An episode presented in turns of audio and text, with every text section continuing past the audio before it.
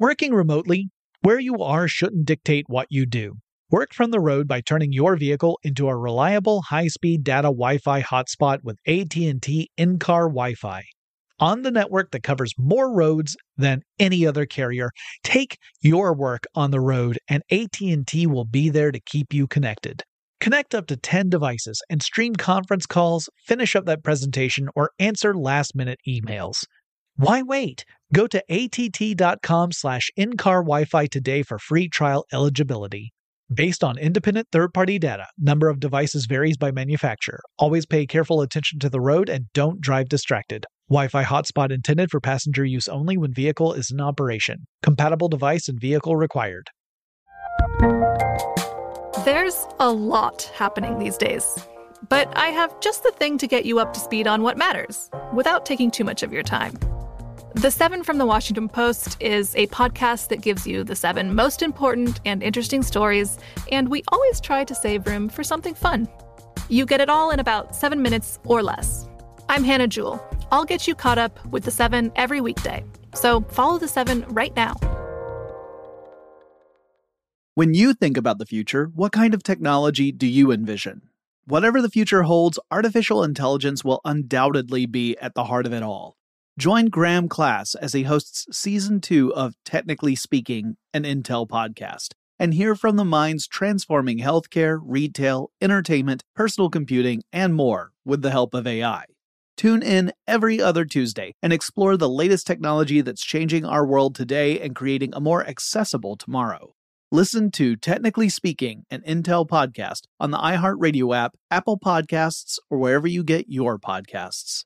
What's up? This your boy Lil Duval, and check out my podcast, Conversations with Unc, on the Black Effect Podcast Network. Each and every Tuesday, Conversations with Unc podcast feature casuals and in-depth talk about ebbs and flows of life and the pursuit of happiness. Unlike my work on stage, I tap into a more serious and sensitive side to give life advice and simply offer words of encouragement, yet remind folks to never forget to laugh. Every Tuesday, listen to Conversations with Unc, hosted by Lil Duval on the Black Effect Podcast Network, iHeartRadio app, or wherever you get your podcasts. Presented by AT&T. Connecting changes everything. Welcome to Tech Stuff, a production from iHeartRadio. Hey there, and welcome to Tech Stuff. I'm your host, Jonathan Strickland. I'm an executive producer with iHeartRadio. And how the tech are you? It's time for the tech news for Tuesday, May 24th, 2022. We have a whole bunch of stories, although most of them are pretty short. Let's jump to it. And in a news item that prompted me to actually double check the date on the article, the Attorney General for Washington, D.C., Karl Racine, has sued Mark Zuckerberg because of the Cambridge Analytica scandal. All right, let's do a quick overview of what Cambridge Analytica was really all about. Uh, first, you start off with a, a guy, a researcher and professor named Alexander Kogan, who created an app for the Facebook platform. That app was called This Is Your Digital Life, and it was a personality quiz. So Kogan was conducting research into social relationships in general, and he offered a small payment for folks to take the test. And more than 250,000 people installed the app and took that test, and that generated a whole lot of information.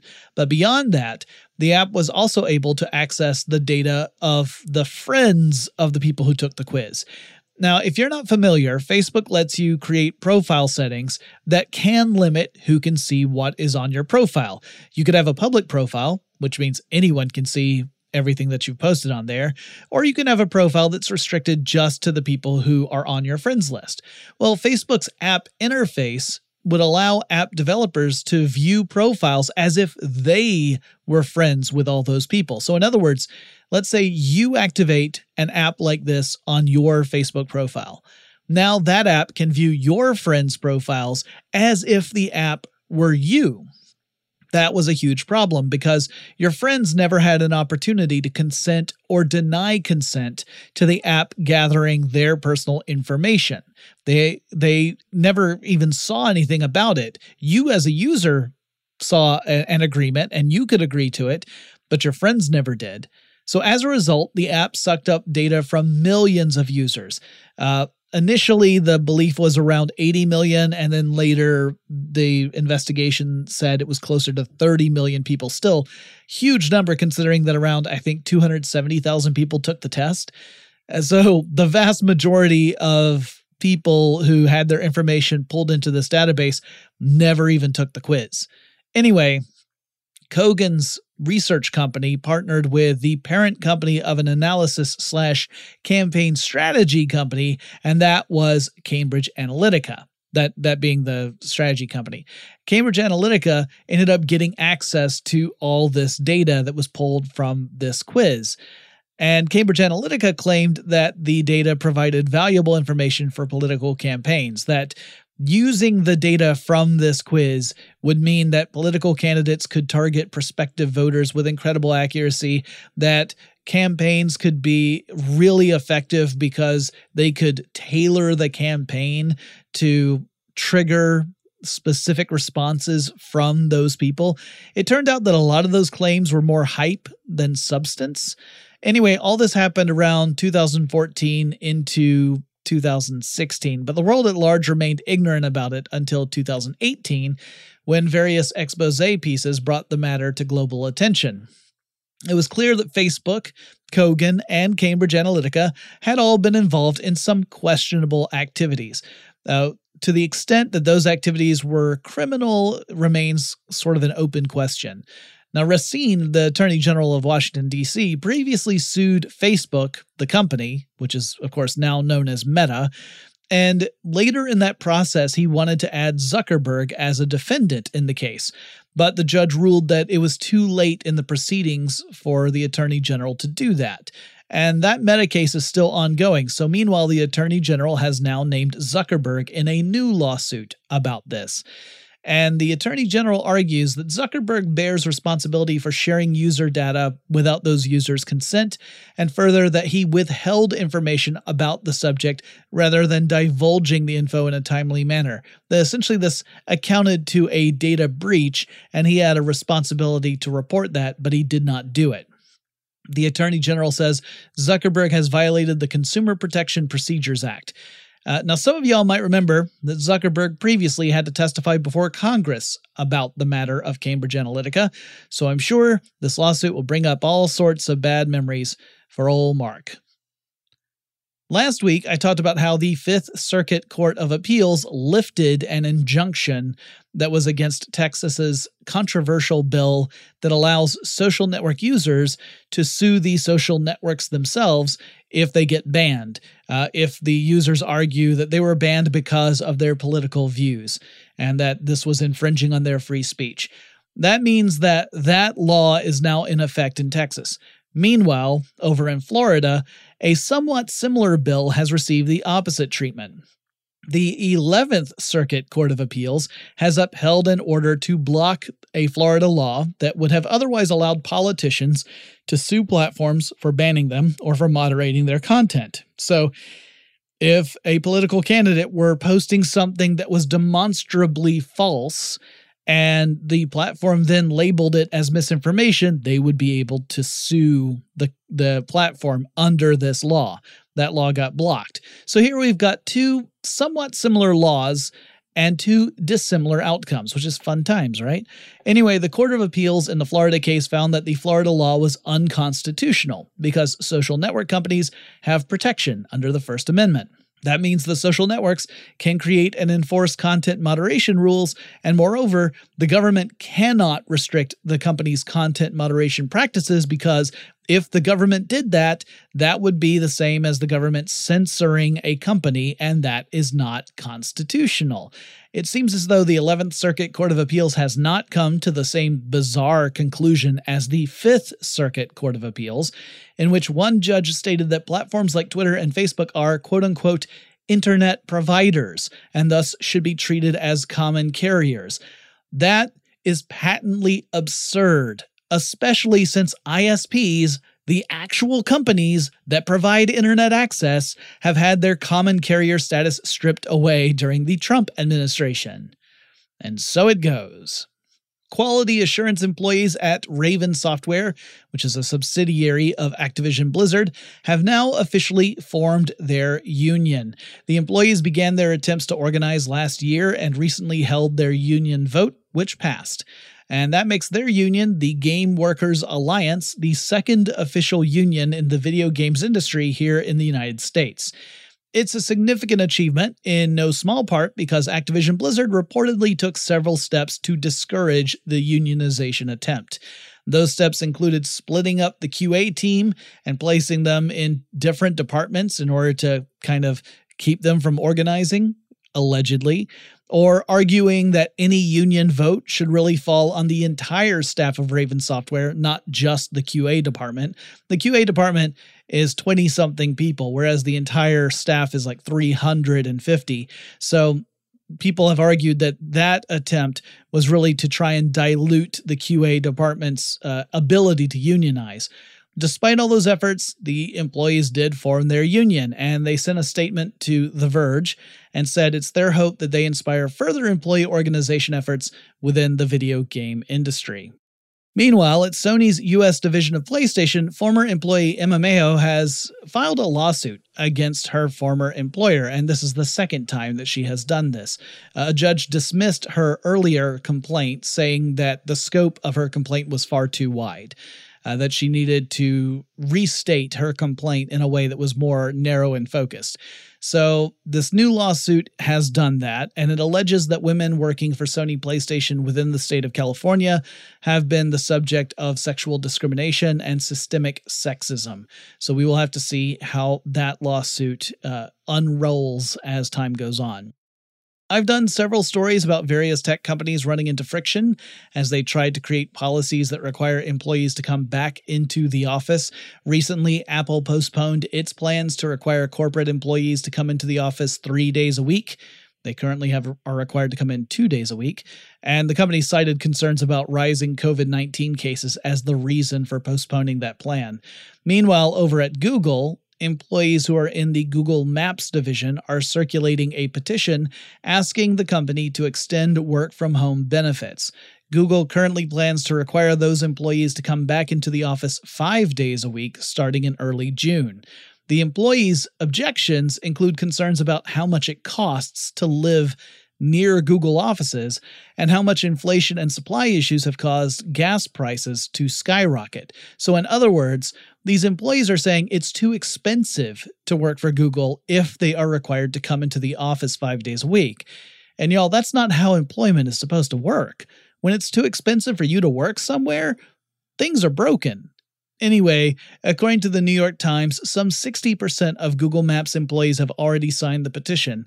Whether that makes a difference remains to be seen. Okay, we've got a bunch more stories to get through. Let's take a quick break. Working remotely, where you are shouldn't dictate what you do. Work from the road by turning your vehicle into a reliable high-speed data Wi-Fi hotspot with AT&T in-car Wi-Fi on the network that covers more roads than any other carrier. Take your work on the road and AT&T will be there to keep you connected. Connect up to 10 devices and stream conference calls, finish up that presentation, or answer last-minute emails. Why wait? Go to att.com slash in-car Wi-Fi today for free trial eligibility. Based on independent third party data, number of devices varies by manufacturer. Always pay careful attention to the road and don't drive distracted. Wi Fi hotspot intended for passenger use only when vehicle is in operation. Compatible device and vehicle required.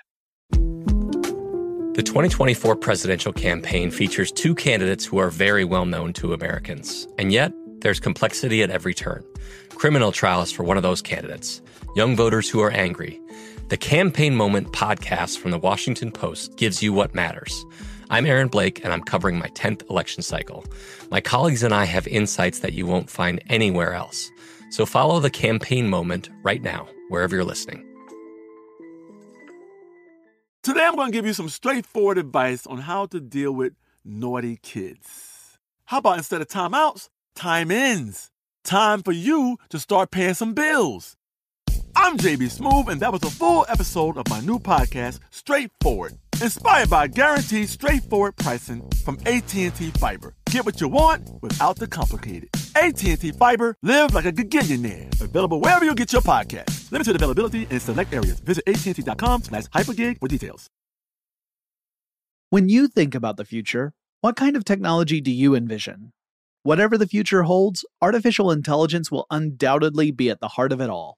Join Graham Class as he hosts season two of Technically Speaking, an Intel podcast from Ruby Studio in partnership with Intel. Explore the future of technology that's rapidly evolving our world today with the help of AI. There is still so much work and research needed to fully understand the power and potential of AI, and Intel is at the forefront of implementing AI and revolutionary technology that's changing the world we live in for the better. In each episode, Graham interviews the minds transforming medicine and healthcare, retail, entertainment, personal computing, and more while pioneering new uses for AI in these spaces. Tune in every other Tuesday and explore the latest technology that's changing our world today and creating a more accessible tomorrow. Listen to Technically Speaking, an Intel podcast on the iHeartRadio app, Apple Podcasts, or wherever you get your podcasts. We're back and it's time to talk about TikTok. Now, for a while, there was no real easy way for creators on TikTok to monetize their work and their popularity. So you had folks who were getting really well known on TikTok super fast, but they didn't have an easy way to leverage that into making money. Like, yeah, they were getting a lot of notoriety, but notoriety don't pay the rent.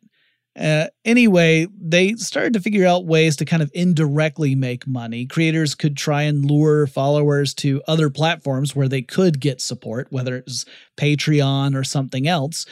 Or they could try and land sponsor deals and they could get paid by sponsors for creating special content on TikTok, which TikTok would later help support.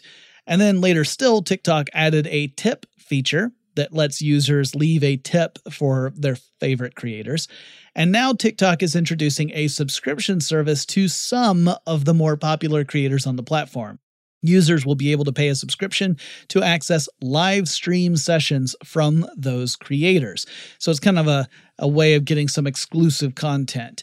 And the whole system right now is invitation only. So we're going to likely see a gradual rollout before it becomes, you know, platform wide.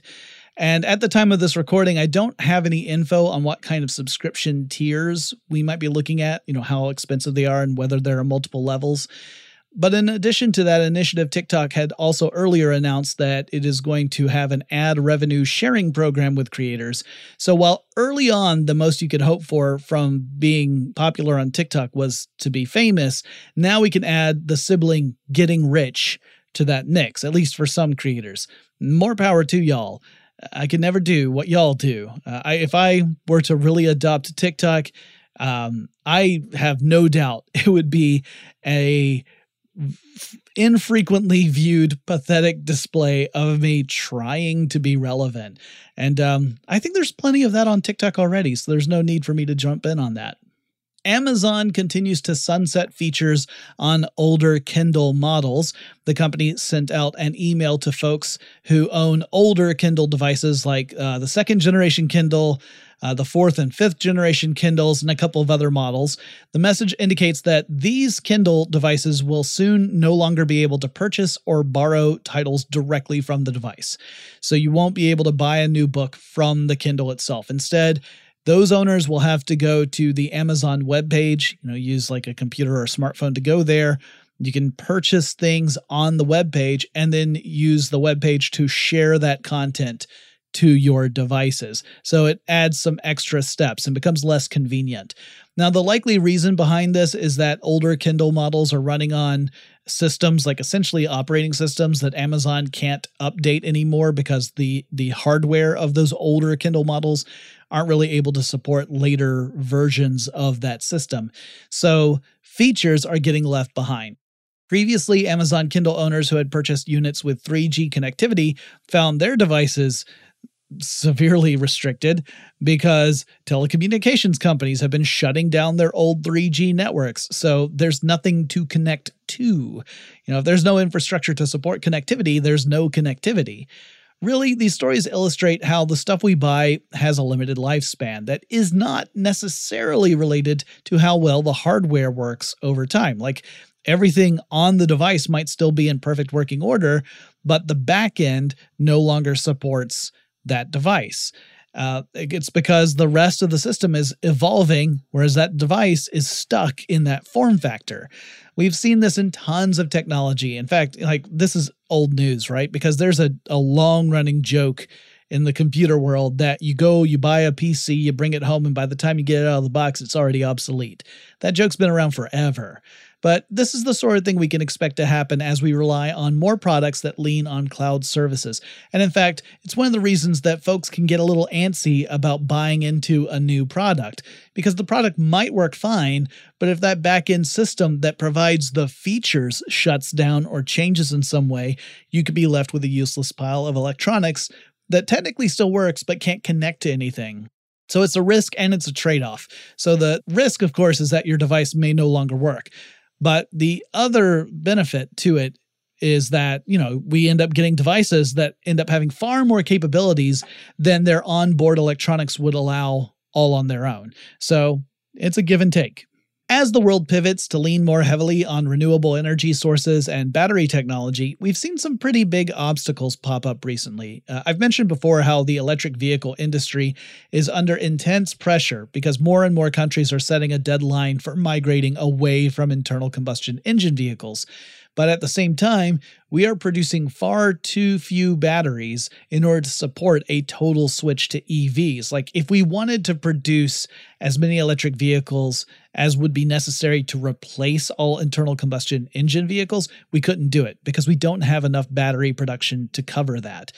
Well, the International Energy Agency reports that the price for raw materials that are being used in stuff like batteries and renewable energy technology has really gone up recently and it's due to a lot of different factors. You've got you know covid issues you've got supply chain problems and you've got russia's war in ukraine. Russia currently is the source for a massive amount of material that's used in various renewable energy technologies and the war has cut off access to much of that supply. As a result, the price of those materials has increased dramatically. Lithium alone jumped up 738% in cost from January to March. Many people have pointed out that this is really a huge wake up call that underlines a fairly obvious conclusion. And that conclusion is don't put all your eggs in one basket. I mean, we have an old folk saying that really nails this home, right? So, in other words, it is critical to diversify where you get your materials from, as depending too heavily on a single source spells doom when something interrupts that supply.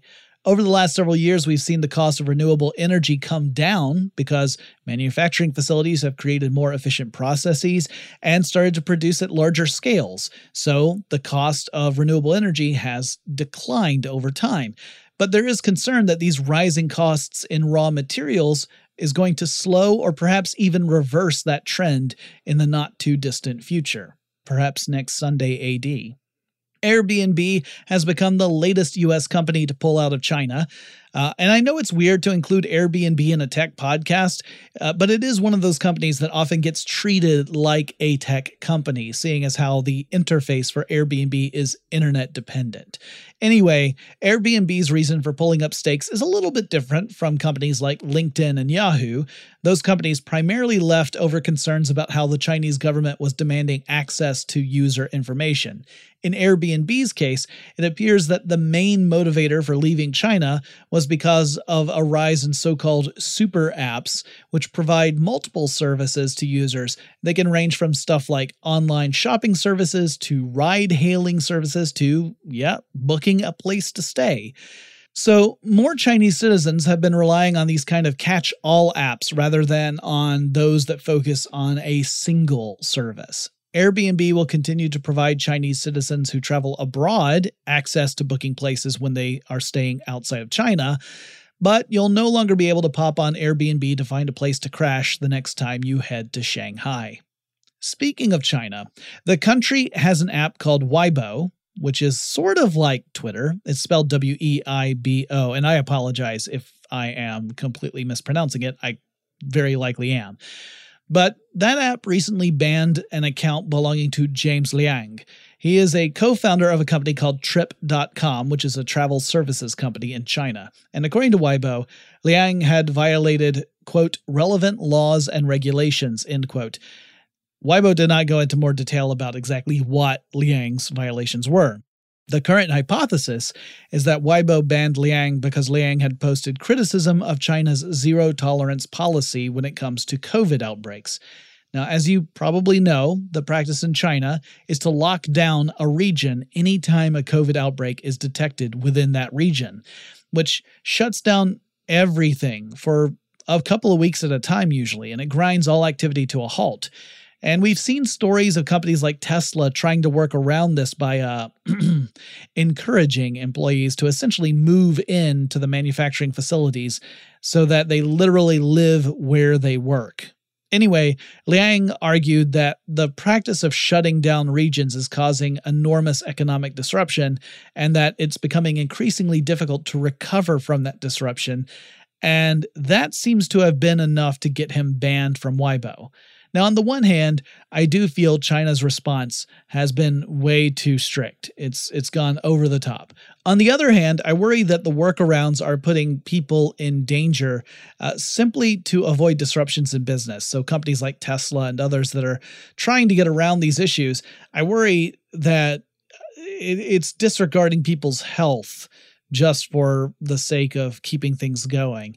And goodness knows, you know, I really hate seeing people in my own country behave like there is no pandemic. There never was a pandemic. Shut up, you mask wearing freak. You're the problem. I'm not the problem. I, I do not like that attitude. Uh, I suspect there's probably a pathway that's somewhere in between these various extremes that could potentially be the most responsible, keeping the most people healthy while creating the smallest amount of economic disruption. But what the heck do I know? I'm a podcaster. All right, we have a few more stories to wrap up. Before we get to that, let's take another quick break. Working remotely, where you are shouldn't dictate what you do. Work from the road by turning your vehicle into a reliable high-speed data Wi-Fi hotspot with AT&T in-car Wi-Fi. On the network that covers more roads than any other carrier, take your work on the road and AT&T will be there to keep you connected. Connect up to 10 devices and stream conference calls, finish up that presentation, or answer last-minute emails. Why wait? Go to att.com slash in-car Wi-Fi today for free trial eligibility. Based on independent third party data, number of devices varies by manufacturer. Always pay careful attention to the road and don't drive distracted. Wi Fi hotspot intended for passenger use only when vehicle is in operation. Compatible device and vehicle required. There's a lot happening these days, but I have just the thing to get you up to speed on what matters without taking too much of your time. The Seven from the Washington Post is a podcast that gives you the seven most important and interesting stories, and we always try to save room for something fun. You get it all in about seven minutes or less. I'm Hannah Jewell. I'll get you caught up with the seven every weekday. So follow the seven right now. Today, I'm going to give you some straightforward advice on how to deal with naughty kids. How about instead of timeouts, time ins? Time for you to start paying some bills. I'm JB Smoove, and that was a full episode of my new podcast, Straightforward, inspired by guaranteed straightforward pricing from AT&T Fiber. Get what you want without the complicated. AT&T Fiber, live like a gigillionaire. Available wherever you get your podcast. Limited availability in select areas. Visit AT&T.com slash hypergig for details. When you think about the future, what kind of technology do you envision? Whatever the future holds, artificial intelligence will undoubtedly be at the heart of it all. Join Graham Class as he hosts season two of Technically Speaking, an Intel podcast from Ruby Studio in partnership with Intel. Explore the future of technology that's rapidly evolving our world today with the help of AI. There is still so much work and research needed to fully understand the power and potential of AI and Intel is at the forefront of implementing AI and revolutionary technology that's changing the world we live in for the better. In each episode, Graham interviews the minds transforming medicine and healthcare, retail, entertainment, personal computing, and more while pioneering new uses for AI in these spaces. Tune in every other Tuesday and explore the latest technology that's changing our world today and creating a more accessible tomorrow. Listen to Technically Speaking, an Intel podcast on the iHeartRadio app, Apple Podcasts, or wherever you get your podcasts. Okay, I do have a positive story about China that I definitely wanted to share, and that is the country plans to launch a space telescope named Xuntian, which means to study the heavens, in 2023. And Xuntian will be a lot like the Hubble Space Telescope, but with a significantly larger field of view. According to one source I was reading, it'll be 350 times the field of view of the Hubble telescope. And this space telescope will be used to expand our understanding on big questions like why is the universe expanding at an accelerated rate? Like, we understand that it's expanding, but why is that expansion accelerating? It's also going to be used to try and help get more information on really tricky things like dark energy and dark matter. China plans to insert the telescope into a similar orbit with the Tiangong space station, which would allow the station and telescope to dock with one another in the event that the telescope requires service, which is a good plan. You might remember that the Hubble initially had a flaw in it that affected image resolution and required NASA to send up some service crews in space shuttle missions to address that problem. Starlink, the satellite internet service provider from SpaceX, has introduced a new subscription model for those who want to travel around and bring their Starlink antenna with them. Currently, subscribers pay 110 bucks per month to subscribe to Starlink. And a few Starlink users discovered that when they initially signed up for service, they had to uh, specify an address, they could actually bring their Starlink antenna with them, set it up wherever they stop, and still access service while they are traveling. And so folks began to do that. They were traveling around and bringing connectivity with them. Well, SpaceX took a look at that and thought, hey, I'd like to make money off of that. So now the company is going to offer a more expensive plan that outright supports this type of use. For 135 bucks a month, Starlink customers can take their setup with them, making it a portable connectivity solution as long as they're traveling within areas that Starlink provides service. The company is not going to support connectivity on the move, so you are not meant to, you know, set up your Starlink in the back of a van or something and try and get uh, internet connectivity while you're driving down the street. So you're really meant to set it up wherever you stop and then pack it up when you're ready to move on. Uh, I'm wondering how many folks out there have adopted a nomadic lifestyle and how that's worked out for them. And also how much money they had before they jumped on that. Because while the idea sounds really interesting to me, whenever I actually start to think about it, I come to the conclusion that I just don't make enough money to make that kind of thing work out. At least, not without becoming a drifter, and I'm not cool enough to be a drifter. NVIDIA announced that it is shifting toward liquid cooled graphics cards for data centers. So, in a data center, you've got hundreds or maybe even thousands of computers, and they're all packed close together. These machines generate a lot of heat, particularly when they're working hard on processor intensive operations like really intense AI processes. And electronics in general do not perform well in heat. So that means data centers have to rely heavily on cooling systems, typically air cooling systems, to bring operational temperatures down so that machines don't start failing left and right. Now, that in turn costs money and takes up a lot of space. So, NVIDIA's plan is to use water cooling technology, which is more energy efficient and takes up less space than air cooling tech, for their graphics cards for these data centers. The idea is that the data centers won't have to use quite as much energy to air cool the computers, though, of course, NVIDIA's approach really just covers the graphics cards and not CPUs or other types of processors. Still, the move could end up saving energy and money, which are pretty good goals to shoot for. Finally, Superman will have to find another place to change when in New York City, as he goes from mild mannered reporter to a man who can leap tall buildings in a single bound. And that's because New York has removed the last of its public payphones this week. We are at the end of an era.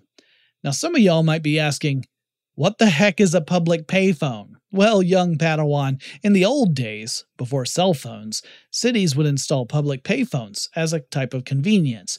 You could walk right on up to one of these payphones, some of which were housed in booths, complete with a door that you could close to block out the sounds of the city and prevent nosy types from listening in on your telephone call. You'd plunk in some coins in a coin slot, and you would make your call. Long distance calls cost more, and you would have to plunk in more coins if your call ran long. An operator would tell you that you needed to add more coins if you wanted to continue the conversation. Or you could call collect, as we used to say, and the person on the other end of the line could choose to accept the charges and talk to you, or deny the charges, and you would be left there forlorn in a payphone with a dead receiver in your hand. Also, Superman could change in phone booths. Uh, I should mention, however, the payphones that New York removed weren't actual phone booth payphones, so my Superman joke doesn't really work anyway, but I, I kind of wanted to include it. Back on track.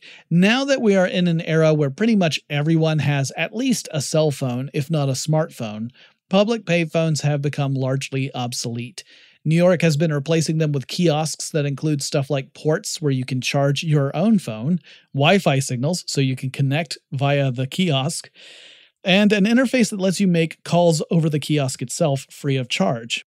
It's a very different world these days. Also, slight tangent. This end of an era makes me a little sad because I remember an ARG, in an alternate reality game, in which players who solved clues would discover coordinates that would lead to a public payphone. And a phone call would come in on that public payphone at a particular time. So you would be prompted to go to this payphone at a certain time so that you could receive a call. So you would go to that location, you'd stand by the phone, and sure enough, it would ring and you would answer it, and you would end up speaking with a character within the ARG that kind of thing was super cool to me. I actually helped solve some of the clues that led to some of the phones, though I was never able to get to one of the phones at the specific time, which I really regret. I did listen to some of the recordings of the calls, and some of them were truly delightful and weird, and uh, some of them cringy, but lots of fun. Anyway, that approach has become less viable as more locations have eliminated public payphones, so you're not likely to run into that kind of thing these days. Obviously, you could still have ARGs where you get calls on your own personal device, but that just, you know, it doesn't get you out in the world. It doesn't make you feel more immersed the way this particular approach did. I just thought it was a really cool idea. Anyway, that's it. That's the news for Tuesday, May 24th, 2022. Hope you all are well. If you have any suggestions you would like for future episodes of Tech Stuff or any questions or anything like that, you have two ways to get in contact with the show. The first is you can use the iHeartRadio app and uh, and navigate to the Tech Stuff profile on iHeartRadio's app, which is free to download.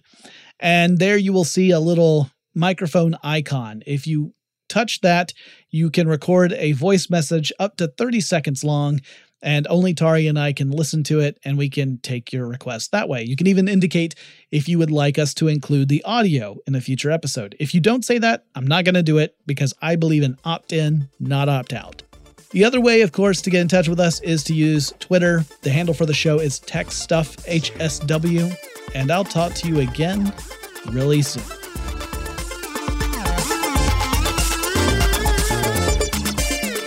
Tech Stuff is an iHeartRadio production. For more podcasts from iHeartRadio, visit the iHeartRadio app, Apple Podcasts, or wherever you listen to your favorite shows.